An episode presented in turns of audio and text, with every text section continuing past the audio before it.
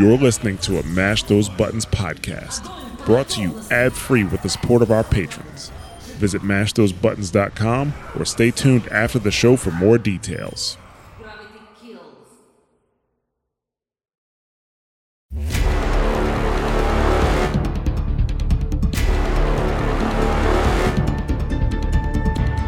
Hey there, welcome to episode 33 of Push the Point, the official Mash Those Buttons podcast covering the Overwatch League and everything around it. It's your boys, Ramses and Labosco, out from a Hilton in Anaheim, California. Half awake, probably half sober, but happy to be here. It's been a very good weekend. It's been a very good weekend, buddy. I am so glad that we get to do this in person for once. Probably the the only time we'll get to do this until next year's BlizzCon. So I'm I'm d- I'm just happy that we got to have a, a it was a it was a really fun time. Mm-hmm. Lots, lots of announcements, lots of really good friends, lots of alcohol. I think it's the other third part of BlizzCon that like everybody doesn't talk about but knows is going to happen. So it's a very big weekend. I'm pretty sure that the blood alcohol level of Anaheim rises by at least a couple points or a couple percentage points over this weekend. I know mine has, and mine doesn't usually raise ever because I don't really drink very often. So yeah, my, mine is definitely still in that spot right now. So lots of stuff happening this weekend, even outside Overwatch. Obviously, we had the Diablo 4 announcement, which looked really freaking cool. Um, the WoW Shadowlands expansion, which also looks really interesting, and then of course the Hearthstone Descent to Dragons stuff, and of course Overwatch 2. Obviously, Overwatch 2 is a separate thing we'll talk about in a second, but whole weekend, what was your favorite announcement or thing we learned? as far as like what we learned, I- guess it would probably be Diablo 4 as just somebody who got into Blizzard games originally because of Diablo 4. So that's probably the one for me that was like my favorite. But the one that got me the most was the cinematic for Overwatch. Like it definitely like Overwatch is is for sure my game. So the Overwatch 2 announcement is like right there with it. Hmm. Like I was really excited. I'm really excited for PvE. I know a lot of the professional players don't really care about the PvE, which is understandable. It has no effect on what they do for their living. Same thing with the coaches. Mhm. But for somebody who knows that the game, in order for there to be the success of this game, you need those people who are PvE players to play your game and watch your game because some of them will maybe even turn into PvP players. I am so excited for what Overwatch 2 could potentially bring. So so those are my two like as far as announcements, my two favorite. I'm in the same boat because Overwatch is actually the only Blizzard game I've ever personally played. So getting to actually see, like, seeing the trailer for Diablo 4 was like, wow, this is dark as hell. And all right, I'm interested. Like, I've never been a dungeon craw- a dungeon crawling guy, but I might have to give it a try for this one. And then for that Overwatch 2 trailer, I don't know how you like. I don't know how you beat it. I went and go in and be like, oh man, like it's not gonna be anything we want. Like, what the heck? And then going like, okay, fine, all my needs have been satisfied before they even showed any actual gameplay. It, at least from like a lore standpoint, I feel like a lot of people were satisfied because it's like, oh, this is there. PVE is lore.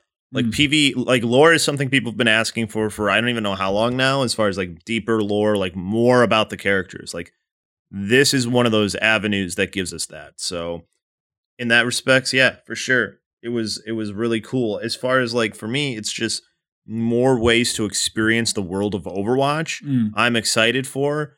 I do still have a lot of questions as far as Overwatch 2 is concerned, especially with the PvP aspect. Like like that part of me as far as like the competitive person and also just somebody who casts this game and has a podcast that I do with you. Mhm. I want to know what they're going to do cuz like the biggest questions that weren't answered were about that. And we'll get into more of that in a little bit. But as far as other things though, like the announcements are great, but as far as BlizzCon itself, for me, it's always the experience with other people, the Mm. The getting to know people better, to hanging out and doing things there. That's like the best part for me personally. So like us getting to hang out during like World Cup stuff, meeting a bunch of other people and everything else that we got to do, like that was stuff that really w- is the the best part for me other than the announcements. Like the announcements are right there too, but like the people are what make BlizzCon the best for Mm. me. Like that that that sense of community that Blizzard wants to to build, it, it comes true It really does when you when you get to go to these things and you get to hang out with everybody. Like like we got to we there, there's a bunch of stories that we can tell as far as that like who we got to hang out Mhm. with and got to meet like you you got to meet your boy the one the only babybay and get a picture with him the king. the king you Shout know. out to Boop and his jacked up foot. yeah yeah boop who you know we've had on the podcast here who's one of the people that I would say is one of my best friends in this industry as far as people because he's just that good of a guy And great to see Lemon crushing it this weekend as well. yes, as somebody who's casted with Lemon, I'm really happy for her. It's a step forward for us who are like in that tier two scene, trying to make our way forward. It's a really good thing. And getting to talk with people at the top too is nice. Like, you know, Uber or who everybody knows did grand finals this year and everything else, one of the best casters in Overwatch, like a super down to earth guy and, and getting to hang out and talk with him again this year I think that was one of the highlights as far as like people who are like big in the industry. But I met so many other new people this year too that it's like it's hard to keep track of Mm. sometimes all the people that you meet because there's so many cool people that come. Well, and of course, shout outs to shout outs to the man Blazing Bob as well, since we got to hang out with him a little bit this weekend. Although Bob was freaking running around everywhere so much. I think I saw him for a total of like 20 minutes the entire weekend. I saw Bob for a little bit. Bob was running around a lot. I was running around a lot too, though. I was, I, me and Bob run around. We do what we can. Well, Bob's always on. Bob is always networking to it in this crazy degree. But we'll talk about that, the meetups and stuff in a second. Mel too, by the way. Just, Mel as just well. wanted to mention Mel. um Overwatch 2, sitting there in I know I was in Hall A, I think you were in Mythic, and getting this like getting up there with our um with not Jeff, Jeffrey Kaplan, apparently. Like I, I 100% have to imagine somebody on the team is like, "Nah, we're gonna troll Jeff." Like Jeffrey Kaplan, and Jeff goes up there, kind of poke some fun at Slasher leaking everything on ESPN about how we already knew exactly what was going to happen and like we already knew everything to expect so here's the video anyway but it was good the cinematic was awesome i was very very worried they were going to kill winston at one point um I don't know why you thought that was going to happen, but okay. It's Winston. Come on now. Winston. Come Win- on. winston is just the right place though where he has like he's not is beloved but not by enough of the player base in a way to like where if they had to kill him to sacrifice in the plot i would understand but You there'd be riots if Winston died. Are you kidding me? If they killed Winston, people would literally riot mm. on the spot. so No doubt. we got to see the cinematic was great. Every time with Blizzard, I keep going in and being like, wow, like that cinematic was so good. Like, oh my gosh. And then I think, why am I ever surprised? And then they're still like so good, like every time. Like they're the track record for Blizzard cinematic stuff is great. And we got to see kind of what Overwatch looks like. Like all the people that Winston has called are finally kind of coming together. Um, so we got to see, of course, like Genji come in to make the save in a super sick new streetwear hoodie, and we got to see stuff. We got to like Mei was a way bigger part of the of the story that I think many of us were expecting. Really? I always felt like Mei was a, a bigger part of the story, anyways. So I, I guess to me that one wasn't much of a surprise.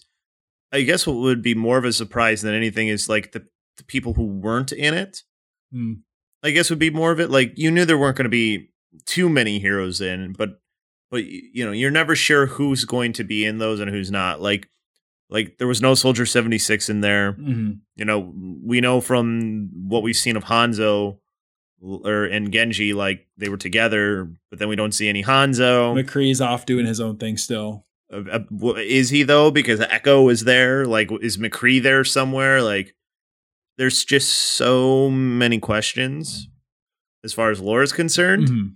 and like what's happening. Zen, we got to see Zen for half a second. That was yes, fun. that that we did get to see a little bit of Zenyatta. Um, I'm I'm I'm just excited just for the fact that we do get to see all of this. So so going into the actual mo well oh before i forget i shed the smallest not the smallest i shed a big old tear like when ryan and brig and brig come out to make the save and he does the earth shatter and all the robots i i was fist pumping and like getting super hyped in my seat that might have been my favorite moment of all the presentations was just that one little bit. But uh, going into the actual modes, so they had two different modes available, like for play that day. They had the PVE mode and the PvP mode. Now, I know neither of us got to play the PVE. I think just because between all the stuff we were doing, Mm-hmm. um, I got to play the new PvP, like the push mode, which I know it's similar to it's similar to another to other modes like in TF2, but I can't remember what mode specifically. But basically, the push mode comes out where you like somebody comes out and then they claim like a robot who's like pushing a pay like a specific payload towards like the enemy spawn.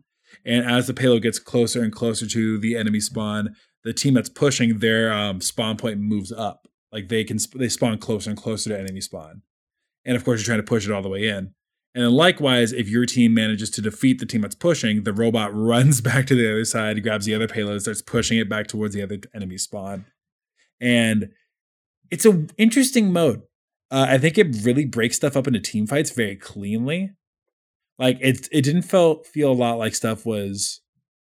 It didn't feel very stally. Like it felt very much like it was just here's our team fight, cut. Here's a team fight, cut. Mm-hmm.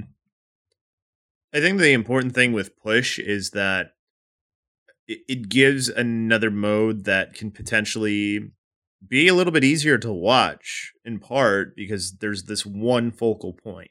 Like the best modes to watch are the ones where where everything's happening in one place, where things aren't really happening on the uh, on the outskirts really.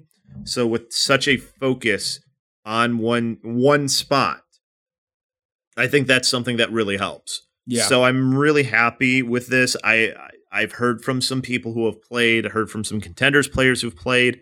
Um, they were fine with the mode. They wish that the, the one qualm that they had was that it kind of moved slow. yeah. The, that the the payload moves pretty slow. If it was a little bit faster, they would have been happy with that. Um, it's very clear who's winning and who's not because it tells you how far you've pushed compared to the other team as far as total distance. So there's not going to be really any draws unless you somehow manage to both stop at the same distance. Well, and it it felt like the ultimate snowball mat, like snowball thing as well, because like once a team just won, like once you won that first team fight, you could just keep pushing forward with momentum. And the the way that like the push like maps are built, well, that Toronto at least the push map we played was built, is that it felt almost like um it felt like it looked a little bit like Hanamura, but like you had like these corridors you were pushing through. Sometimes it would open up into a bigger space, but it felt a lot more like a payload map as if as opposed to like an assault map or like a control map where there's one specific big point. So it's really like I think there's a lot of snowball potential in there. And but it also I think one of the benefits is that it's going to make teams actually it's going to make tanks learn like bronze tanks and gold tanks like myself learn to actually push forward with the payload because you have to. And not a way like you can just stand in the choke. It's like if you don't sit there, the payload's going to move along without you. You don't have to sit here and babysit it the whole time. Yeah, it, it, it the team fight becomes very important in in the mode. Mm. when you have something like that and you have to be by the payload too like like you you have to if you wanted to keep it moving so and, and this is something too where where it does have a timer so it's not like you're you're just playing until somebody wins. Mhm. so that's a good thing too. So you're, you're not going to have a, a map that just goes on forever. So I, I think all of these aspects make for a mode. As long as you execute right on the maps it will end up being really good. I think that's the most important part. Yes. And I didn't get, ch- none of us got a chance, excuse me, to check out the, to check out the PvE mode. But most of the things I heard were pretty good as far as the skill trees. Uh, definitely, I think with hero missions, it gives it a whole other avenue of being able to like a whole other avenue of being able to develop your skill and really hone your very specific sense of playing a character. I do wonder if, um, excuse me, if they how how that would work as far as if that ends up being o- incorporated into Overwatch League. We actually got a couple announcements about Overwatch League, which I'm trying to find in recap for you guys, but it looks like it for, like we know for sure that the the push mode is going to be part of season 3 whether they introduce it at the break halfway or they introduce it at the very beginning we don't know yet Uh, we also know that, according to the Watchpoint panel, they're looking to expand to 28 plus teams. So that's another what eight plus chances for there for there to be a Chicago team. The the word on the street is, is there's not much they want to do in the US anymore, but there may be one more USA team that comes in. Mm-hmm. And to me, it's like, well, there's only one area that really needs a team, and that's the Midwest. And what's the city in the Midwest that would be best? Chicago. So come on, let's make it happen. Come on. Well, and like that's the thing that's hilarious to me is that you would have to like you're really not going to make like one one Midwest team. I think that's all anybody's asking for. Yeah, I think so. Um, I, I don't think anybody's like saying we need a team in Chicago, we need a team in Detroit, we need a team in in Minneapolis. Like nobody's saying that. So yeah, I I, I think that's like just give this area some sort of representation. The nearest team to if you're anywhere in the Midwest, the nearest team is like eight plus out minimum of eight hours away. Mhm. That's and and it's more than eight. Well, and I think then because like of course Chicago comes to mind. I think Busan is immediately a team that would come to like a location for a team that would come to mind when you go into Asia. Um, I think China still. China still, Berlin, maybe some stuff in Sweden or Denmark as well. Um, Australia. Australia. The only thing that kills me is I don't think they would do Australia simply because of how bad that flight would be. Right, you want to keep things kind of close to each other at least a little bit. I mean, it, that's where it kind of gets tough because like when you're doing this, travel logistics is like a really big part of it. So we're going, we're pushing towards year number one of teams traveling. Mm. There's going to be a lot that gets figured out with year one because this has never been done in any sort of sport at all. Like this type of traveling. Yeah. So Oh, and then other announcements from the Watchpoint panel, as I I have them on the top of my head, I'm trying to remember. Uh, so 28 plus teams. Push is going to be an available team mode in the game. Well, it's going to be in there. Um, and then what was the other bit? I'm trying to freaking remember. Oh, um, so maps are now games are now going to be first to three, regardless. So no more map differential. It sounds like is not going to be an important thing anymore. Yeah, it, it that's what everybody's saying is map differential won't matter, which to me is fine because who really wanted to watch a fourth map when the game was already over basically? Mhm. So I'm more than okay with the first to 3 format. It also makes games shorter so you're not waiting for a game to like it'll shorten the amount of time games take. Well, and that's something that they kind of that they suffered from this last season, where you would be in LA and the games would start at four, and you'd be there to like almost twelve sometimes. Just because if you have two or three map fives, like games go on forever. So I understand the move. I don't think it's a bad one. Uh, I do, from a scheduling sake, I wonder what they do with it because Blizzard has kind of shown that they're willing to be like, all right, game one is done. Yeah, it's 30 minutes early. Who cares? We're going game two. Like, I wonder from a viewing standpoint if they keep it more regulated for that reason. I think it'll in part depend on on how they see that or the, the estimated times go. Maybe I would think that they would because i i- if you depending on how they calculate when they want their next game to start because I mean if you think about the NFL, the NFL you have your set schedule times Mhm. and generally games don't run over each other, but sometimes they do do that. So depending on what market you're in will depend on whether or not you stay with the game you were just watching or not. We also kind of heard the ru- well, a rumor I heard also was that part of this is Blizzard understanding that they Blizzard knowing we don't like 2CP and knowing that realistically out of the four modes that are currently in the Overwatch League, it is easily the weakest mode as far as you get the most draws. Teams kind of can kind of pull stuff out of their butts to get wins. The rumors I've heard have said that we may not even have 2CP in Overwatch League in like season four necessarily. they maybe bring in another mode to replace assault When that push might be the temp, like push might be the first replacement, and then one then something will take the spot that a push had Yeah. is possible i listen i'm not going to complain if there's no assault um and it sounded like most of those maps are going to be converted into strictly like the hero missions that we were hearing about. Like when you watch the trailer for gameplay, you saw like, although Busan isn't a hero, a Busan's a control map, but like it would be like you saw a lot of them on like a bunch of the assault maps. Right. The other thing I'd seen, um, I was trying to remember this, was that so it sounds like it's going to be. It sounded like it was going to be first to three, and in the case we get a tie of two to two, that they were just going to keep doing control until somebody lost. Correct? Am I wrong? No, that might have been just for World Cup. I think that was I, I think that may have only been for World Cup, Yeah. Eh, eh, but at this point though, too, it, it didn't really like the. They'll have their set way for doing it for Overwatch League. Like they still haven't given us everything yet either Mhm. for this next season. Like there's still so much. Like we still don't even know if Houston's owned by anybody.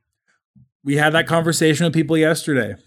but yeah, it's Houston's throwing money around, so it makes you think they're owned. But I there's a couple other things to remember. Uh, excuse me. Um, just to be obvious with it, uh, it's so what we're getting is that Overwatch 2 is going to be the primary launcher for the game when it comes out. But those of people who already have Overwatch, like the initial Overwatch, with that game, you still get all the competitive aspects, you get all the PvP stuff. And it sounds like you're going to be able to get the graphics update with it as well. That Overwatch 2 is pretty much going to be PvE. Like it's going to be the paywall to just get the PvE modes and possibly some more skins. Honestly it has to be that just because the the engine wouldn't work uh, running the game in two different ways.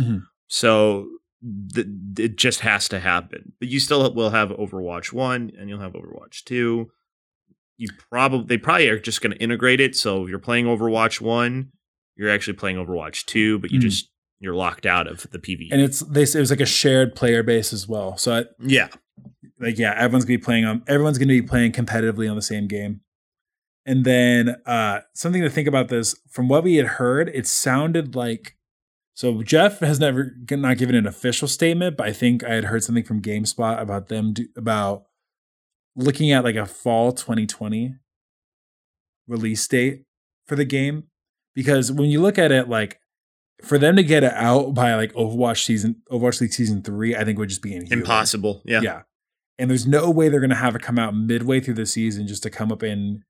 Well, I mean, it's Blizzard. They could do that. But like, we, we, we don't even know where they are in the development cycle for the game though too Mhm. like that's one thing to to to remember here like the first we even heard of this was july Mhm. is that they were doing overwatch 2 and we still didn't hear much then like one thing you have to give blizzard a lot of credit for other than this massive leak that we had right before blizzcon is that generally this stuff doesn't get out Mhm. Like if there there's whisperings there's little bits and pieces of things that we get but we never get the amount of detail that we've gotten for this blizzcon yeah. So the other thing to think about too is that because the general consensus, I guess, around the league is that, not the league, around Overwatch Twitter is that we're probably going to be looking at like a year. And with that, it's natural to expect that because we have a year of development, they're going to be taking resources that are currently working on Overwatch 1, or they already have been doing this, and are going to be focusing more resources on Overwatch 2. We already heard that we're not going to get like a new archives event yeah this year, and I it sounds like most of the development's going there. So I have to imagine at the most we get maybe two heroes before this time before fall next year. Well, and that's the thing too. We know when Overwatch 2 does release, it's going to release with multiple extra heroes. Yeah, it's gonna release with four heroes. And we got we saw teasers for Sojourn, um, a little bit for Echo as well, but although Echo wasn't necessarily featured that prominently. My personal belief is that we're gonna get Sojourn and Echo. Because it sounds like from the GameSpot article that Sojourn was not one of the four heroes that it launches with. So my my take is that we're gonna get we're going to get Sojourn and Echo as the final two heroes for Overwatch, and then we launch Overwatch 2 with four more heroes. four more heroes. That would be that would be great. And so you and I actually learned a little bit about as far as the development of the heroes is that they don't really like delay the release of the heroes. Now it sounds like they have maybe a couple weeks after they finish, if that. Yeah. So so when when we're getting heroes, it's because they're done. Mhm. Like we're not getting them because you know they've been just waiting for a specific time to release this to get more people back interested in the game. when they do this, it's because okay, we finished it, it's ready, we're in a time frame that we want to release it. Go. Well, so now Blizzard's kind of put it in this situation where, all right, this really cool thing with all the balance change, not even balance changes, with all the changes that we've promised you guys is coming in a while. So you, we need you to hold out till then. And obviously, the competitive player base, and even like in a league sense with the league meta, has been a little, has been pretty vocal about the fact that they're not super happy with where the game is right now. They're also discouraged too with the fact that there really wasn't much given in how they were going to like rebalance and change PvP in and of itself just as a whole Mhm. collectively. Like we haven't heard if there's a change in philosophy of how they want to balance the game. We we haven't heard really anything yet. Well, and especially because that's like the big point that we, I think you and I have agreed on that like, but that's part of it that Blizzard kind of needs to figure out what the balance between MOBA and first person shooter is that they want to strike. right. Where where do you need to sit? And most if you ask most pros most pros are going to want more towards the first person shooter Mhm. side they Yeah. because the first person shoo- shooter side is the more it puts it puts more on your mechanics Well, it's more dynamic as well. It feels like you're more in control. yes where the more you go into the moba in this specific type of game that's how things like goats and everything become super important and teamwork becomes the uh, of utmost importance Mhm. most people playing the game don't like that because you have to rely too much on other people And it's, I think it's a lot of why you see people calling for MMR resets. I think I've talked about this a couple times. Uh, people want to go back to old Overwatch where you could just solo carry as Genji because your skill was that good. Like you could just widow 6k people because you were just that good and because people hadn't developed like the synchronicity and the mastery of like certain like more CC abilities yet.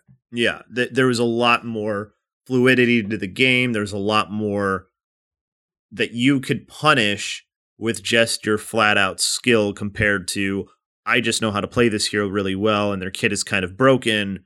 Now you can't do anything to stop me, even though you have a character that takes more skill than the one that I have. Well, like it's why I like look at poor AKM here, who like was known as one of the best soldiers in the world, and then eventually people got to the point where his raw aim mechanics weren't good enough to outskill people's abilities, like with CC.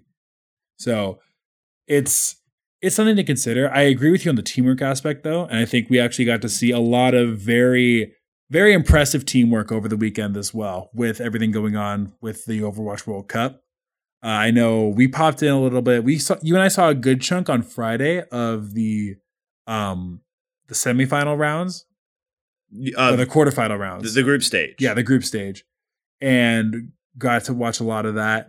Uh, got to watch Team UK completely fall apart a little bit, and then yeah, a little bit's being generous.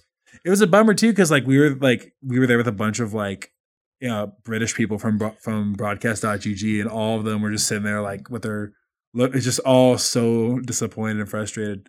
A lot a lot of UK casters we're friends with. Um, Trid was one of the people we were hanging out with. Um, Well, and Trid's like directly in, I think wasn't he at all I think he was involved with the team a little bit as well, wasn't he? I don't think he was. I don't think he. I think he tried to run for general manager, but I don't believe he was ended up being the one who got picked for Mhm. UK. But I knew he. I know he threw his hat into the ring to try and do that. Uh, but he wasn't the one who was picked. But still, as somebody who's in the the casting world and just part of social media, he like he did at least have some sort of, you know, Mm. place with the team in that sort of avenue. So off the top of my head, just trying to remember who was in each who we had. So there was one group that had Team USA, South Korea, Denmark, Sweden. No, it was USA. It was South Korea. We're gonna check Wikipedia. It was France. It was UK, and it was Sweden. yes. So that was the five in in Group A, and then Group B was China, uh, Denmark, Netherlands, Russia, and there was one more that I think I'm forgetting that did not do very well along with Russia. That was at the bottom. I'm looking. What's it? Because Netherlands, So the Russia, Sweden, Denmark, UK, USA, Canada, right? Canada, that's right. How, because they did so bad. That's why I couldn't think of it. Well, so that was the big state story of all the preliminaries. Is like, man. So we showed up uh, on Friday. We had heard that, uh, hey, so XQC main tank for Team Canada is not going to be playing in the first game for Team Canada because of a prior engagement. Uh, no worries. We already knew this was going to happen. Like, we'll take care. Like, we've made plans accordingly. And I didn't get to watch much of that game, but it didn't go very well from Team Canada. What I heard from what I saw, it was interesting because None of the games went well for Team Canada, though. Let's let's let's not beat around the bush here with this. well, it's interesting because you would think in that position you run Mangachu on your main tank. We know Mangachu has an okay wrecking ball. Um, it's not out of the wood, especially because he's a guy who's known for picking up niche heroes. It's not out of the like, it's not out of the question for him to go pick up like Orisa for a little bit. because they had agilities on there and they were running Surefour Mangachu, and it just seemed weird. Like their version of Doom Reaper was just not mm. working, and I think also unfortunately we saw no like no was having a hard time really blocking like your Death Blossoms and other big alts with the kinetic grasp. So it kind of it just it never clicked for Team Canada, and it was a bummer because it's a team that's hundred percent Overwatch League and contenders talent. Like that definitely should have gone farther, and they just could not put it together. I, I don't know who you blame for that either. I mean, there's definitely a lot of talent there, but I mean, honestly, to me, you knew ex- if execute like this engagement was obviously predetermined before World Cup. Mhm. So they had XQC. that- By the way, if you don't know what that prior engagement was, he's playing Overwatch 2. Yeah, him, Seagull, Fran, and somebody else were all streaming Overwatch 2 like in a special station on the floor. Yeah. So that's that was his prior engagement. So literally the thing that was keeping him from being on the stage playing was the the actual game itself basically. So it, it's kind of a goofy situation when you think of it in that way anyway. But more so than anything else it's like come on like if you knew that he was going to be if this engagement was something for a while why did you not have another main tank Mm-hmm. or why not just have somebody other than him on the roster completely? Yeah. Well, and it makes you think like, is does Canada really not have another main tank to that level? Because we know like they definitely have it with off tanks and DPS, but like it was just weird. And then when you looked at Team UK, Team UK came out, beat France, and then after that, I think they lost every other game of the group stages, which is a bummer too, because you have all these guys. Like we know Kibb's a like we know Kibb's a pretty good DPS. We know Fusions was it Fusions and Smacks are both pretty good players. Yeah. And it just never really came together for Britain at all. Well, it's weird because they looked so strong because they actually had to play in the in the preliminary round to even get in just because of their ranking. Yeah, they crushed preliminaries. They absolutely destroyed. So you're like, oh man, UK's looking really good. And then they get into group play and they just they just don't perform at all. It was such a weird thing to see. I also do think that group A, like if you were to assign one of the groups to be the group of death, it would probably have been group A. Yeah. So so they were in t- you know quote unquote the group of death. Anytime you put South Korea and USA in the same group, meaning every time, then Well, to be fair, the group you know USA was never a team to be feared until this year. So I don't know about that. Well, I mean, the fire firepower wise, not necessarily results wise, but firepower wise. Yeah. Um, so group stages were pretty good. Um, going into the actual semifinals, we saw a lot. Well, we saw a lot of really good play out of Denmark and not- of Denmark and the Netherlands bowl. Yes. uh, really kind of clutching it out to get those bot like those final spots in each of their brackets.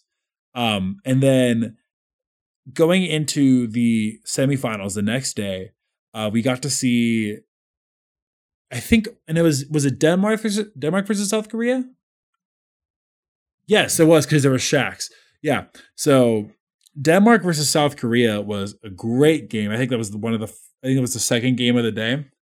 Um, Denmark is ridiculous. Like those guys refused to die to South Korea. They drew like it was first to three, which was a weird change we found out literally the day of on Friday.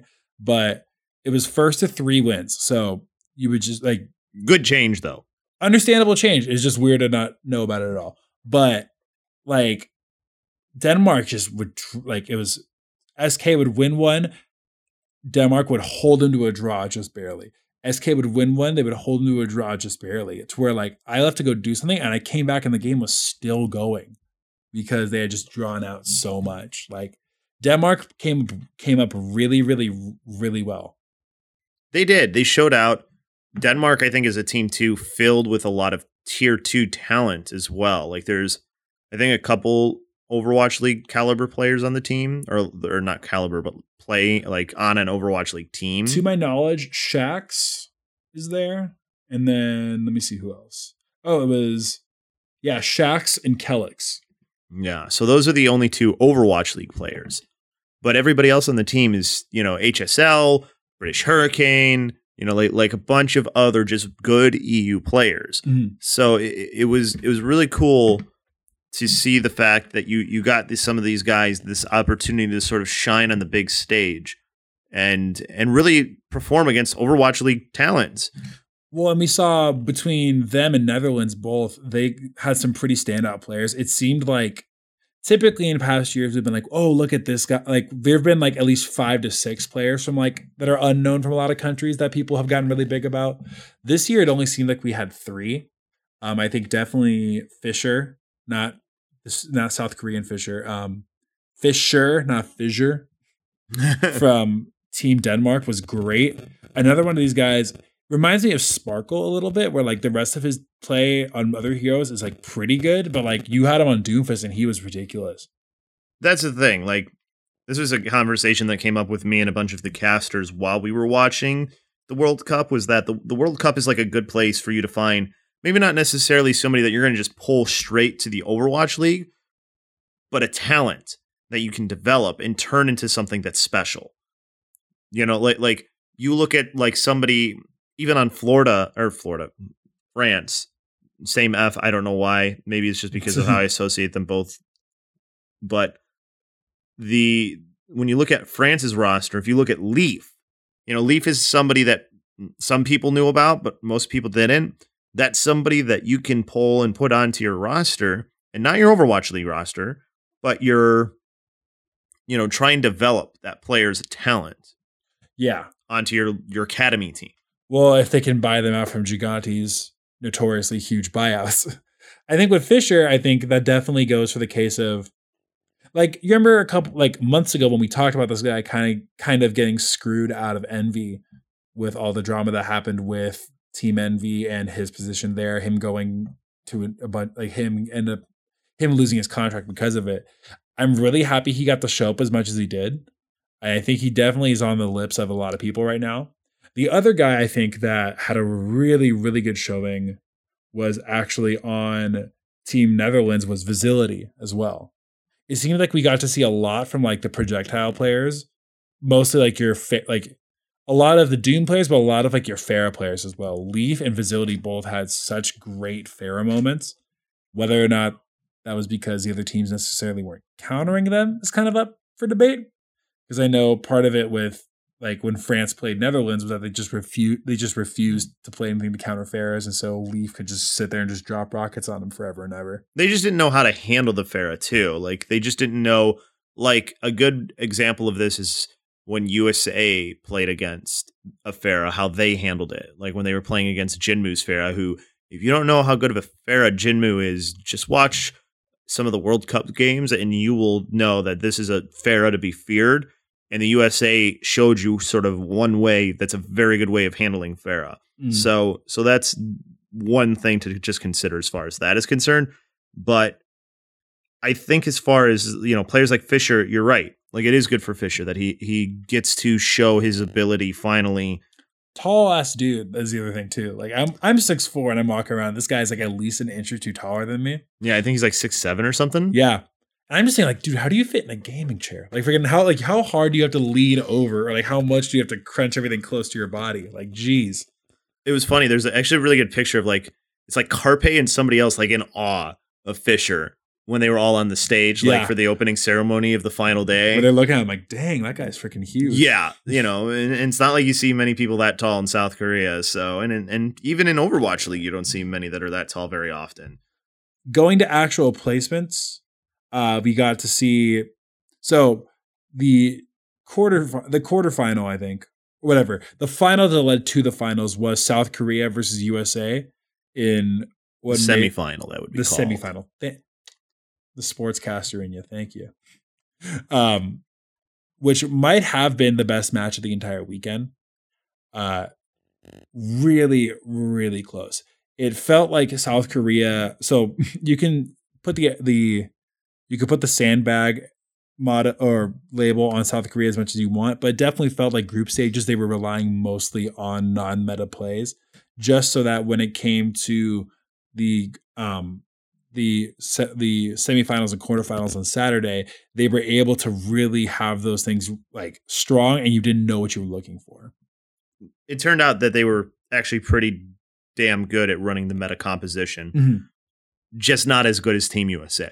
And Yeah. Team USA also threw a lot of curveballs at them that they could not handle. Dude, that part. So they're going into. Why am I forgetting the name? They're going into Nepal on one of, on one of the maps, and Team USA literally comes out with Sinatra on Genji, uh, um, Corey on Symmetra, Super on Rein, and then yeah, Space still on Sigma, and it worked for like it worked for like what sixty percent of that point. Like it was so they definitely worked really hard on it, and I think a lot of commendation has to be sent to both Ball in on the general management section, but also an Arrow.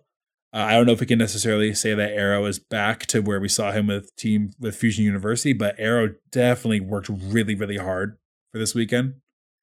You have to give credit to more than just him, though. I think the staff, as far as the coaching staff is concerned, I mean, you had Arrow, Junkbuck, and Harsha. Mm-hmm. And if you look at all three of those, uh, Junkbuck obviously is a very sought after coach as far as one of the top assistants from the San Francisco Shock.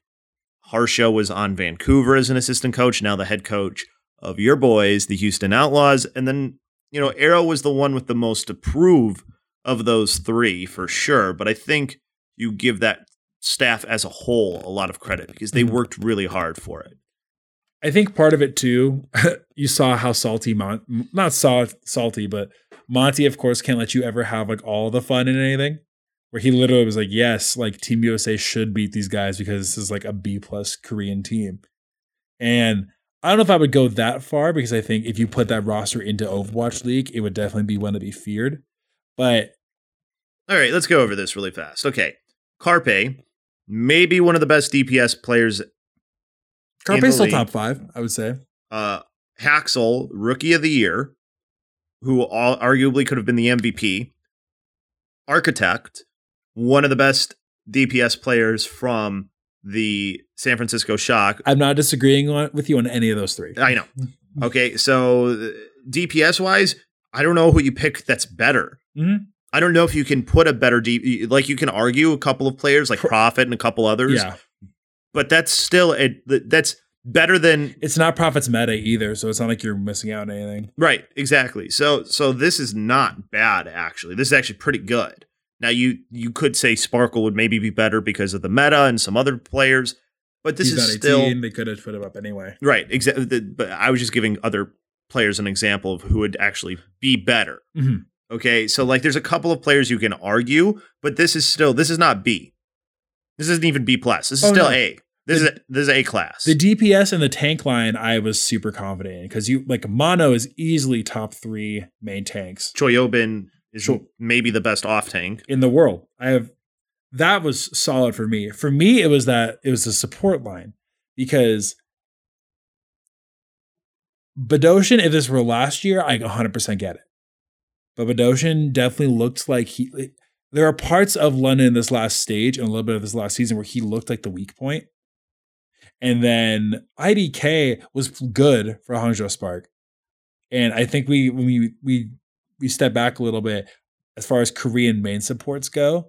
I think now that Arc stock has kind of fallen a little bit, and I think Anamo stock has also kind of fallen a little bit. It gets hard with who to put there. But I think it's more that I was surprised we didn't get Twilight and Slime. That's what I thought was like the easy put in. I don't know if they didn't want to do it or if Team South Korea was just that adamant. Like they put together a good team. Like I would be scared to face that team no matter what. But it's it feels like we're kind of trying it was something where we were trying really hard to compare them to old team South Koreas like the Lunatic High South Korea with Fleta and Jaehong or like the or like the um the the W Blue South Korea with like Jaehong and SBB and Flower. Well, that that's the thing. Like like it, it's hard to compare to those. But if you're looking at this roster, if you're looking for okay, where was the biggest downfall? You're right, it's support. Because if you just look at last year, JJoNak and Anamo would have been a better support duo. You know, and that's just taking the New York Excelsior duo. Hell, Ryujehong and Tobi might actually be better just as a pair Mhm. than as these two as individuals, more than likely. So I, I- I just think the area where you, you could argue the most is support, but even their support line isn't the actual worst. There, No. There's still players, other players that could have uh, been the one. So It was a great game though. I it was it was just a fantastic series. I think the tension in the arena was so thick just because we all like want South Korea to win, but we, we all wanted US to win, excuse me. But we knew I was gonna say, what the hell? I, I am. I was about to leave this damn podcast right now. we all wanted Team USA to win, but you can't help but like you couldn't help but worry, especially like you know that little pit in your stomach. Like maybe it doesn't, maybe it like maybe they they screw up again, maybe it falls apart, and they held through. It was really really big. I do think that when we look at Team USA, part of it was. But like I, I was having this con- this conversation with Ednar from how from Heroes Never Die, and he was, of course, trying to put all the blame on the fact that Super wasn't the starting main. That was Super was the starting main tank over um, Muma, which for me, those two guys kind of feel like a one for one swap. Where I feel like if you put either one of them in their specific environments, they would grow into a similar way. But I think if you listen to the broadcast at all, if you watch the show at all, Corey was just on a monster freaking tear the entire weekend. I feel like it was really difficult to really pick somebody for Team USA. I think Corey was the obvious choice. I, I don't even think Sinatra is necessarily a terrible choice as far as like an MVP goes. No, not at all. He was super clutch as well. But if you're looking at players, every single player on the team was so important for their success, Super included. I think that that Super was the better choice as far as the main tank. I think that if you have Muma in, I don't know if they win. I understand. I personally think differently, but I completely get the logic behind it. the the point of the, the fact of the matter is is that Muma has had his opportunities too. And Mhm. unfortunately, he didn't live up to the expectations that were needed. Now, the person I think who needs to get a lot of credit and, and needs to be really talked about more than anybody else somebody you and I have both been very critical of on this podcast many times. I love him to death, but still, I mean, Rawkus hell. Am I right there? Yes. Rawkus held them together so many times. You would watch there with. So, a lot of those, like a lot of these, like I always get, I always call them transcendences because I know it's wrong, but a lot of these coalescences from Rawkus, like we're holding the team together just barely to get through a point. Like the, he did not get picked out near as much as he has been in the past. I think this really was the redemption cup for Rawkus, and he crushed it. He really did. He was uh, got to see him afterwards too, and and this was a few hours later, and he was still just you could tell he was so happy. So I'm really happy for him. I really do believe he he is somebody that needs to be given a lot of credit as well because he did play so well. Him and Moth both, as far as a support duo goes, that duo was so so rock solid. They did not make very many mistakes. They were very on point with many of their ultimates. There was a couple of times where they were off with some ults, but that happens.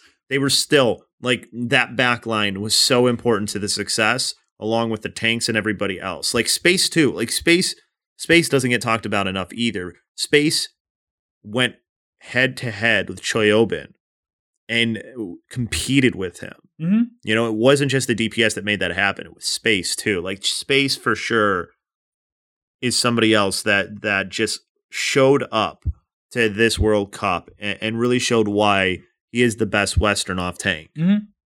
So he did great. Uh, so our final four was in order of in order of placement: Team USA with the gold medal, China with the silver medal, South Korea with the bronze, and then France in fourth. France had a really strong World Cup.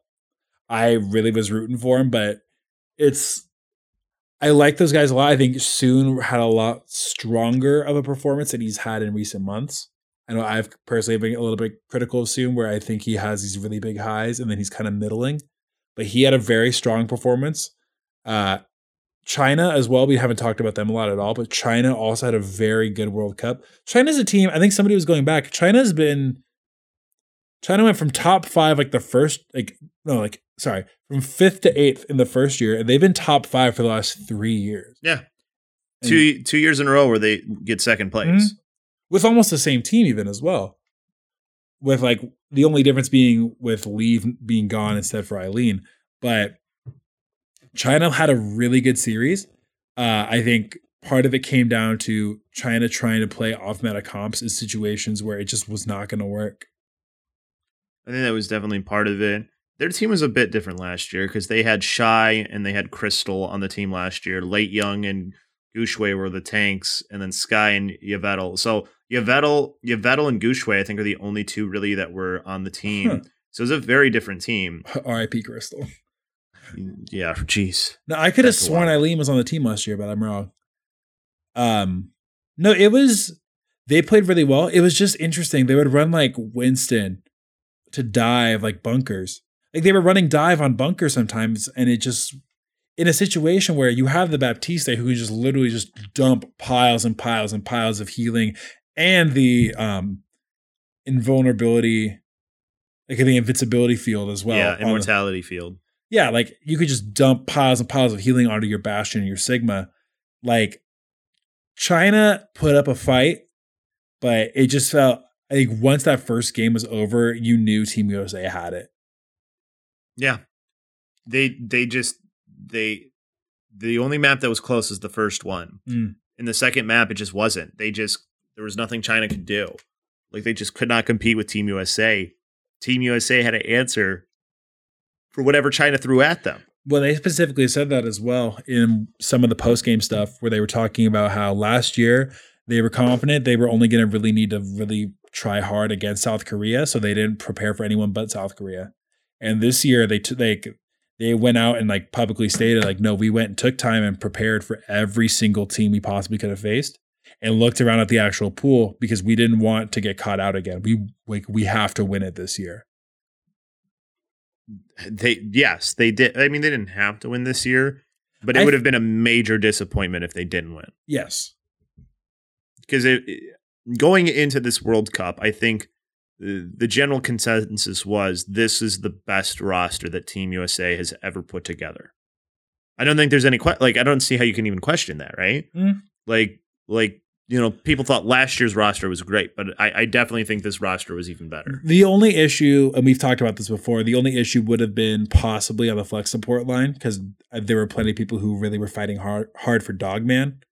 But I think Rawkus definitely had a purpose in there. I think Rawkus probably fit better with the team dynamic they wanted. So it, I agree with you. Best roster they could have put together. Dogman and Rawkus would be the only one that you could maybe switch. Like Moth is maybe the best main support in the world. Mm-hmm. I don't think there's any question about that. Like just how well like the guy didn't miss a game for the San Francisco Shock, which had maybe the most talent of any roster last year. Mm-hmm. Like that's how good Moth is. The super what other main tank could you really put in as far as a you know a USA main tank? Well, there and there were arguments for Muma. There were arguments for FCTFCTN as well. But They already had their opportunity and failed. yeah, both So- of the guys already had chances. So Space was on the team last year, but Space is still the best off tank. Mhm. So Space was the easy choice. There's nobody.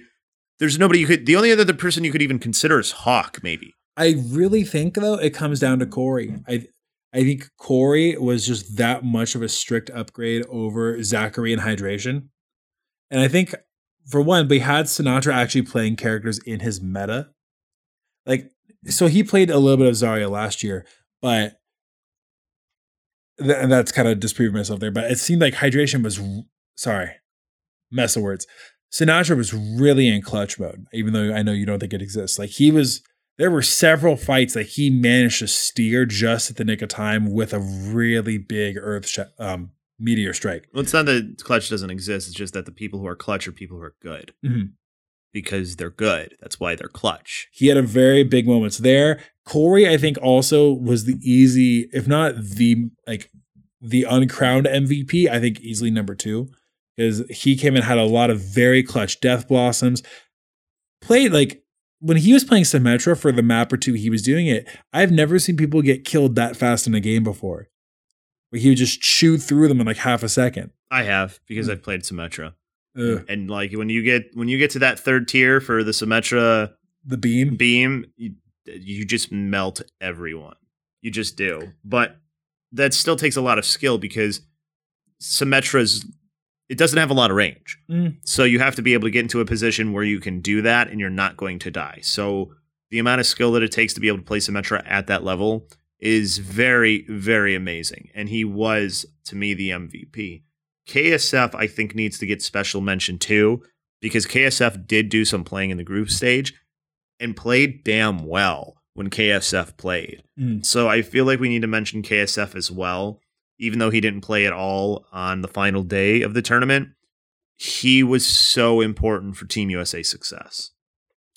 he definitely does i think he deserves a lot of recognition as well so when we think about world cup this year uh, i think there's a couple things to think about we talked about a lot of the good things i think the world cup sits in a really weird spot right now obviously the world cup doesn't make money for blizzard also overwatch is in the spot where you don't necessarily need the world cup to promote the game so you kind of get stuck where World Cup is something that we all really care about and we all really like, but Blizzard kind of has the issue of how much money and resources to actually put into it.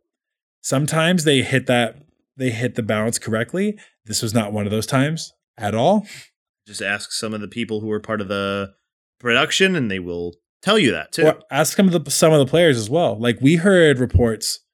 So that was kind of an unfair advantage Team USA had, truthfully, is that Team USA had a couple weeks like in a row to prepare and to get ready for it. Like they had time to actually like get set. We heard like from a lot of these teams that were flying in, they hadn't been able to play Overwatch in a couple of days. Like they hadn't like and when they got there to practice, like they had barely any time to actually put it together.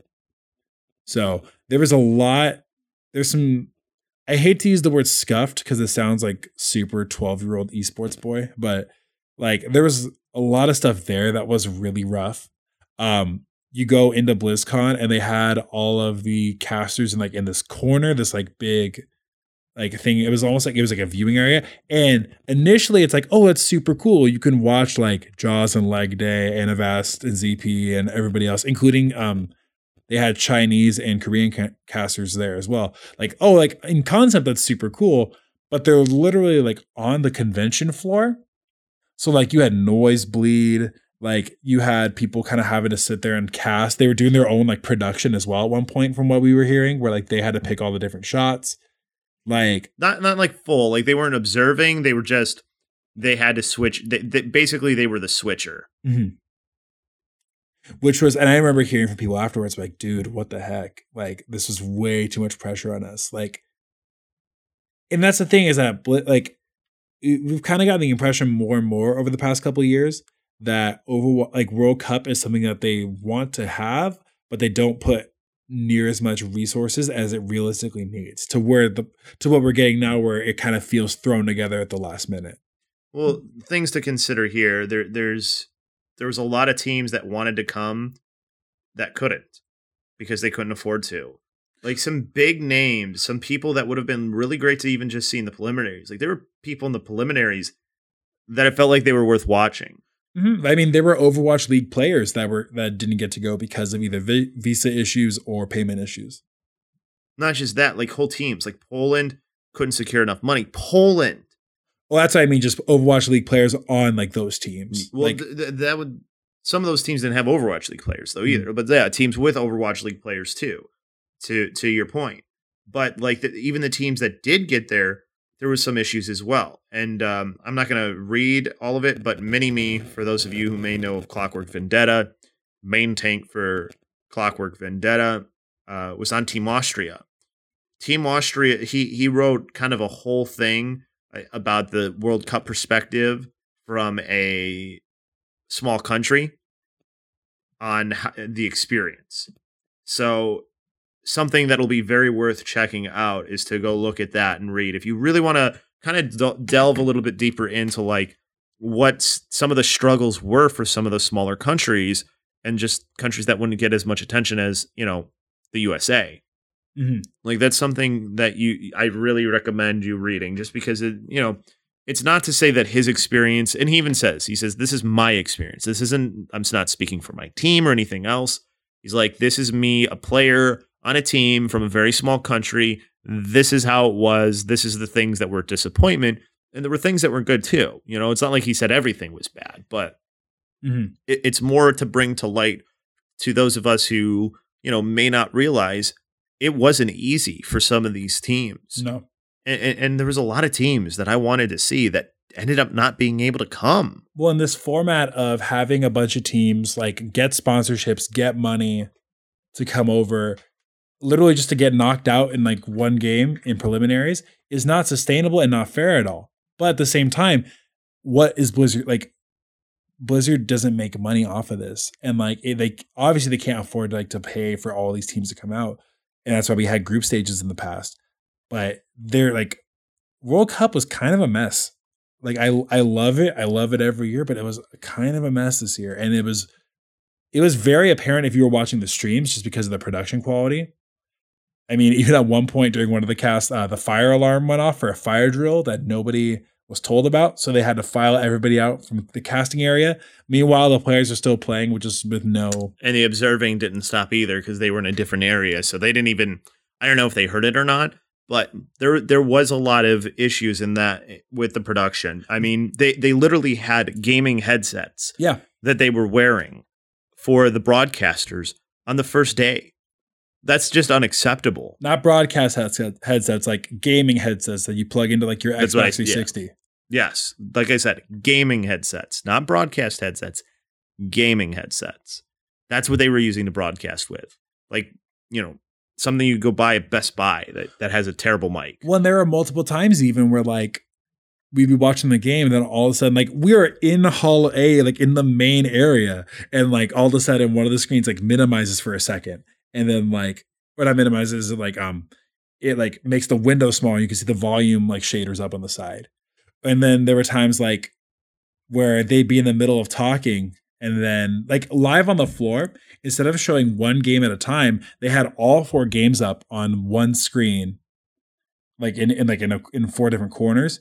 And then the different games split out with the main screen showing one game at a time. And it was a frustrating viewing experience because you'd be trying to follow a game. The casters are casting it's not like they're changing anything but like you're watching a game you would see maybe like half of a map or like a team fight and then they kick it over to the next game somewhere else Well, they, they were at least good with that. So they were switching after, not after a team fight, but after like you finished a defense. So like you attacked, your team attacked, they either did it or not. After that, they would switch to another game like right after that. Mm-hmm. Sometimes they would keep it on that game if something was interesting, but for the most part, they were kind of going from game to game. So it did make it a little bit difficult to follow.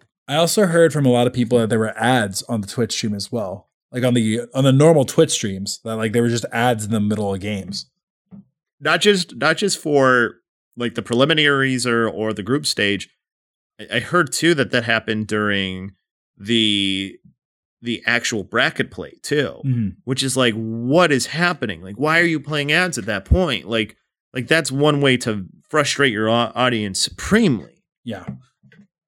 It was that was really really like that was what was rough. The the final days, I guess like near the end during the bracket, except for the ads, by and large were better, but that doesn't give Blizzard the excuse out of it. I don't know what you do with it cuz I on one hand it seemed kind of am- ambitious where like we're to have all these caster duos that we have interest in like all these contenders casters like with Leg Day and Jaws, and then with Lemon Kiwi being able to come on and cast with Jake, and then Brett, like you had Brandon Sideshow casting as well.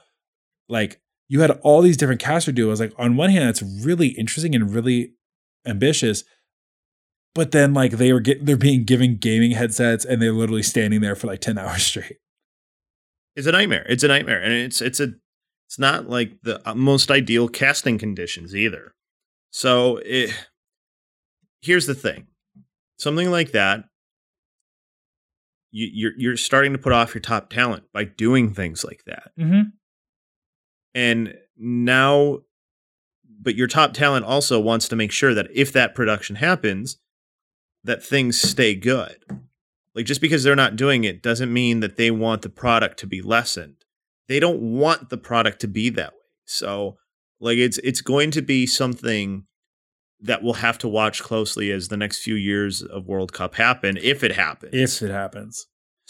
Like I think I don't know what we as a player base and a fan base do for this, as far as petitioning Blizzard to at least, even if it's like just a better format. It does not have to be.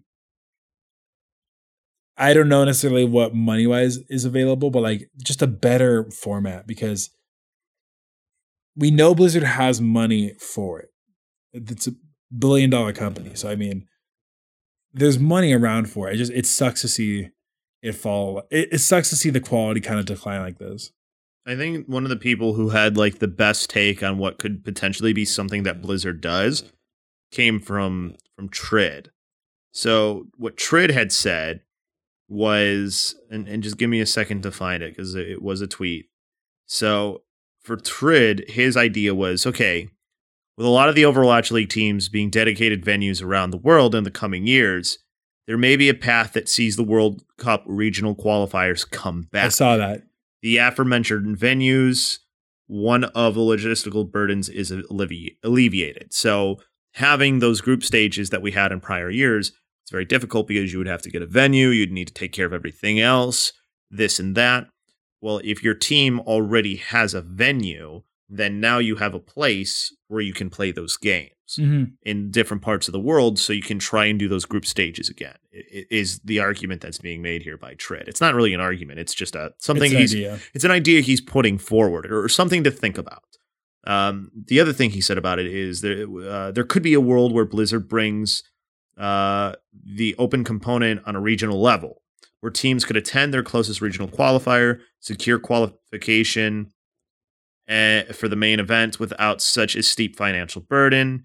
I'm not privy to the conversation is something that he makes clear too, um, or the decision making. Just a thought that occurred, and I think it's a good one. And Trid's a brain that's been in the scene for a while that definitely like that cares a lot about the game. I really hope that they can. I know he's very adamant about trying to be part of World Cup again next year. So I hope he gets incorporated with it. I will say we have Fs in the chat this week. Actually, Oh yeah. uh, we actually we got a rare visit during the Overwatch World Cup as well from from a rodent specifically. Uh, we had uh, reinforced got attacked by Charles Entertainment Cheese during one of the segments on the desk. Where literally they're out there talking, and Chuck E. Cheese, like a guy in a Chuck E. Cheese suit, pretty sure it's Avast, comes out and just starts beating him up like live on camera and just starts pushing him out of the way. Like no, not prompted, like they didn't know at all what was happening. Just starts beating up reinforce, like six foot eleven reinforce, and just like beating him up and pushing him out of the way. And then making and he just walks back and sits down, and all the guys are just like, What happened? Like it was it was pretty funny. That like we'll attach the clip for it. And I, I was bummed that I was out of the arena when it happened. but like it was super funny. And if you know Avast and all of his Chuck E. Cheese related stuff from his streams, it was something that we all thought like might happen, but like definitely wasn't going to happen. So And then it did happen. is it happen? Yeah, it was definitely a BlizzCon to remember. Def well, my only one I remember. It's my first, but definitely a really really fun weekend. Before we head out, drop our socials, reviews, and all that. Favorite memories or favorite thing you did this weekend? Uh, getting to hang out with you and everybody else is my favorite memories. Um, just just being there for everything and seeing USA win it was a very very special moment. So it, it, was a. It, it's always hard to pick like one specific moment. I also do want to give very special um, mention to the Hearthstone World Champion as Mm. well. True. And I don't know how to say the actual name. I think it's just VKLiooon. I think it is VKLiooon. So VKLiooon, for those of you who may not know or pay attention to Hearthstone, she is the first. She is the first girl to win a world champion of a major esport title, Mm.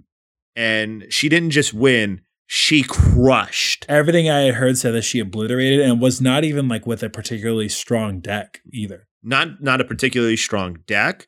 Not a not a so in Hearthstone there are different like types of decks too. She was like Hunter, which at this point in the game is not strong.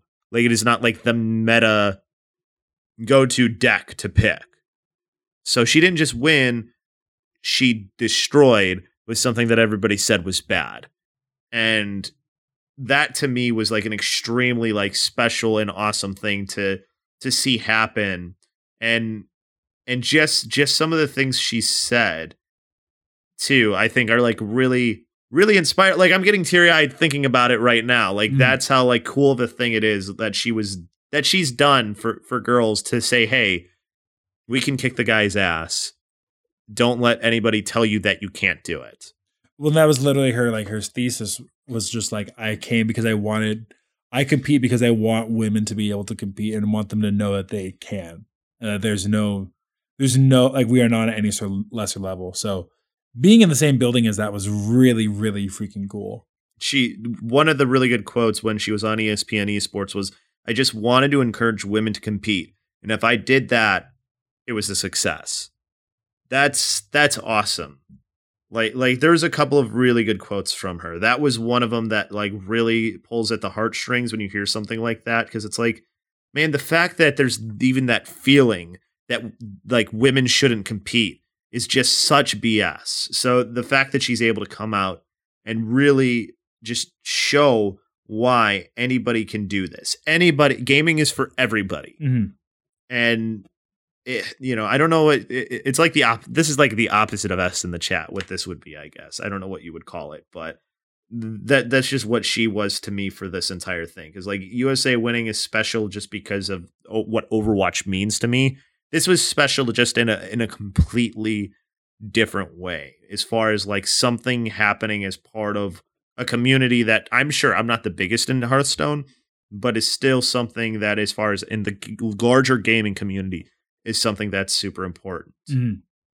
It was really, really awesome to be there and just see the impact of it.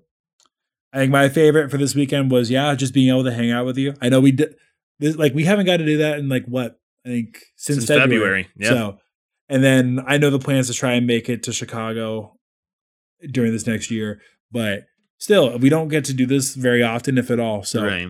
really happy about it. Very good time hanging with you and all the broadcast GG crew as well. Mushu, Yes. Mushu is the man, praise be Yes. but it was it was a great weekend and i'm very happy that we got to hang out as much as we did for this first blizzcon and hopefully it hopefully we get to do it again next year I think we will. I I I don't see why we wouldn't unless like they cancel BlizzCon. But if they do, knock on wood, they're not going to do that. Hopefully, knock on wood double knock on wood. we um obviously there's a bunch of other stuff to talk about uh between of course we, we are going to be getting into J. Allen Brack and Blizzard's sort of apology about the Hearthstone thing, um, about their relationship with China and banning Blitzchung for a little bit. We'll be talking about that in a little bit. Um, we'll also be talking about the giant amount of moves that went on in the last like week or so because there's no way we aren't going to talk about space going to gladiators Now that it's official, right? or OGE going to gladiators as well. Now so that it's official. just now all these now that it's official asterisks. So you'll be hearing about those in a, either in a couple days or a week. We have to figure that out. I know Lobo has to go fly back to Chicago. I got to go drive an hour and a half back to my house. So we'll figure it out. But the fact that we got to do this for you, you know, it's obviously not the best audio quality compared to what we're normally giving to you, but this is something that we got to actually do in person and hang out and and really just do something like this that we don't get to do. So I'm happy that we're able to do this. You know, we're like, oh yeah, it'll be like a half hour, and obviously it's going to be longer than a half hour. a little bit. so so we're glad that you stuck through for this one and you know for those who we did get to meet at blizzcon you know thank you for like just saying hi for the couple people that we did meet and just those of you who are friends of ours too thank you for making this an awesome blizzcon For sure. Always super excited to meet new friends and to meet new people. And you will hopefully be hearing a couple of them in the next couple of weeks. We're excited about it. Yeah it's a couple of them it's going to be very good uh it's just a matter of figuring out logistics of getting them on Before we head out, as always, just want to thank you for hanging out with us, for listening to the show. Uh, the best way you can help us out, of course, is by leaving us a review on your podcast platform of choice. I'm going to lead with Spotify this time because apparently that is the one more people use than iTunes from my immediate circle of friends. So, on Spotify, iTunes, whatever you guys use, we're like, we always appreciate a review and it helps us just know what we can do to make the show better for you and what you like about it. And we just always appreciate the time you spend just getting to talk to us. Yeah, the other thing too is if you want to just try and uh, support the community that we are part of, if you want to support Mash Those Buttons, you can join the Discord, which is something you can do by going to discord.me slash mash those buttons.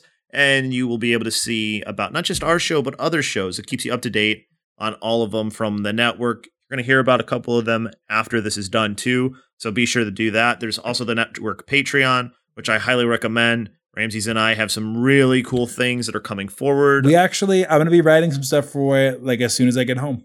Yes, and and then we're gonna do some like like VOD review stuff of like your games. I'm we're gonna like trash on. And we're not gonna really trash on you. We're gonna help you be better, sort of. hopefully, that, Lobo's going to really help you be better, and I will just give my gold player analysis out of it. I mean, eh, I, you know, it's it's something. It's something. It's a incentive to do the Patreon, which again, patreon.com slash mash those buttons is where you can do that.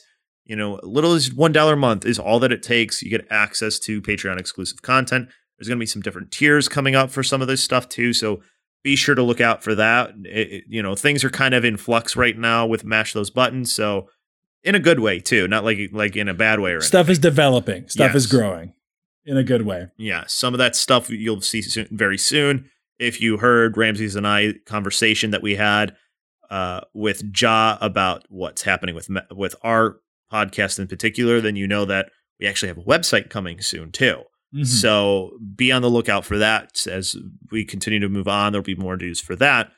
And one of the good places that you can go to find all that news and information is our Twitter, which eh, for the show is at Pushpoint Pod. That's the that's where you're going to hear a lot of the news that we have coming out. You can also email us pushthepoint at gmail.com. Maybe you don't want to just tweet at us. You can you can send information there. Uh, whatever you want to do. We encourage you to do it. Send us questions, concerns, constructive criticism, comments, whatever it may be. Um, we don't need ideas for. We- still need ideas for a Chicago Overwatch team, I guess. You know, especially now that we know more teams are coming. Like, listen, I'm really happy Chicago has a Call of Duty team, but Chicago Huntsmen, it's kind of lame. It's kind of lame. I'm not gonna lie. Like, I'm happy. It's not the Royal Ravens. It could be worse. It could be worse, but it also could be better. Like, oh my God, Florida's Call of Duty team, their logo, just everything. the Mutineers. Oh, it's like the the name kind of isn't that great, but gosh, everything else, like the logo, is so cool. So, like they they got a leg up on us. Shout outs to Anthony for that, new friend of the show, by the way. Yes, sir. So, So you can find us there. Where can they find you specifically at Lobo? if you really want to find me, it's at Lobosco, L O B O S C O, capital B. If you are, uh, you know, want to be correct. it's you don't need it. Twitter's cool like that. You don't need it, but it's appreciated if you put it in. So And you can find me, of course, at Ramses underscore OW. lots of stuff going on with just all with all the Overwatch just um, excuse me, just with the off season. Now we get to speculate about a game for a year. I get to trash talk Lobosco about Mitch Trubisky. It's been Ugh, don't remind me. it's been a rough day for you as a Bears fan. Very rough day today. Let's just say that. But thanks to everybody who's here hanging out with us and listening. And thank you to everybody we got to hang out with this weekend. Love you all. I'm happy I got to hang out with you this weekend, dude. Happy to hang out with you, buddy. We will do it again soon. I got to make sure of that. For Lobosco, this is Ramses for Push the Point signing off. And as always, we just want to say take your time, be kind to the people in your area, your community, and just make it a better place. That's all we ask for you. Happy BlizzCon, guys, and we'll see you soon. Later.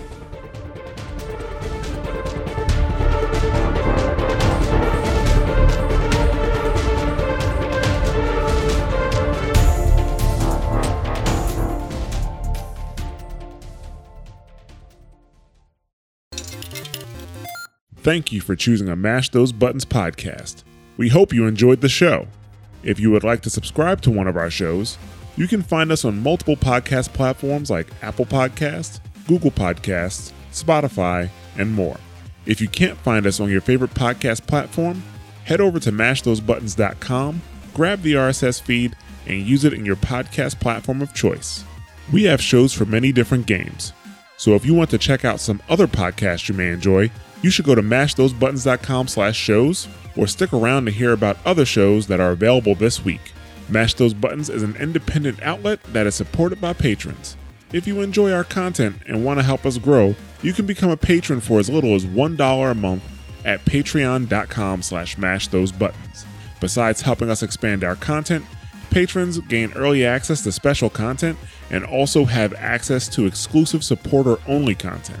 If you'd like to stay connected with Mash Those Buttons, you can follow us at twitter.com slash the Mash Network, facebook.com slash mash those buttons, or we'd love to have you join our Discord community at discord.me slash mash those buttons.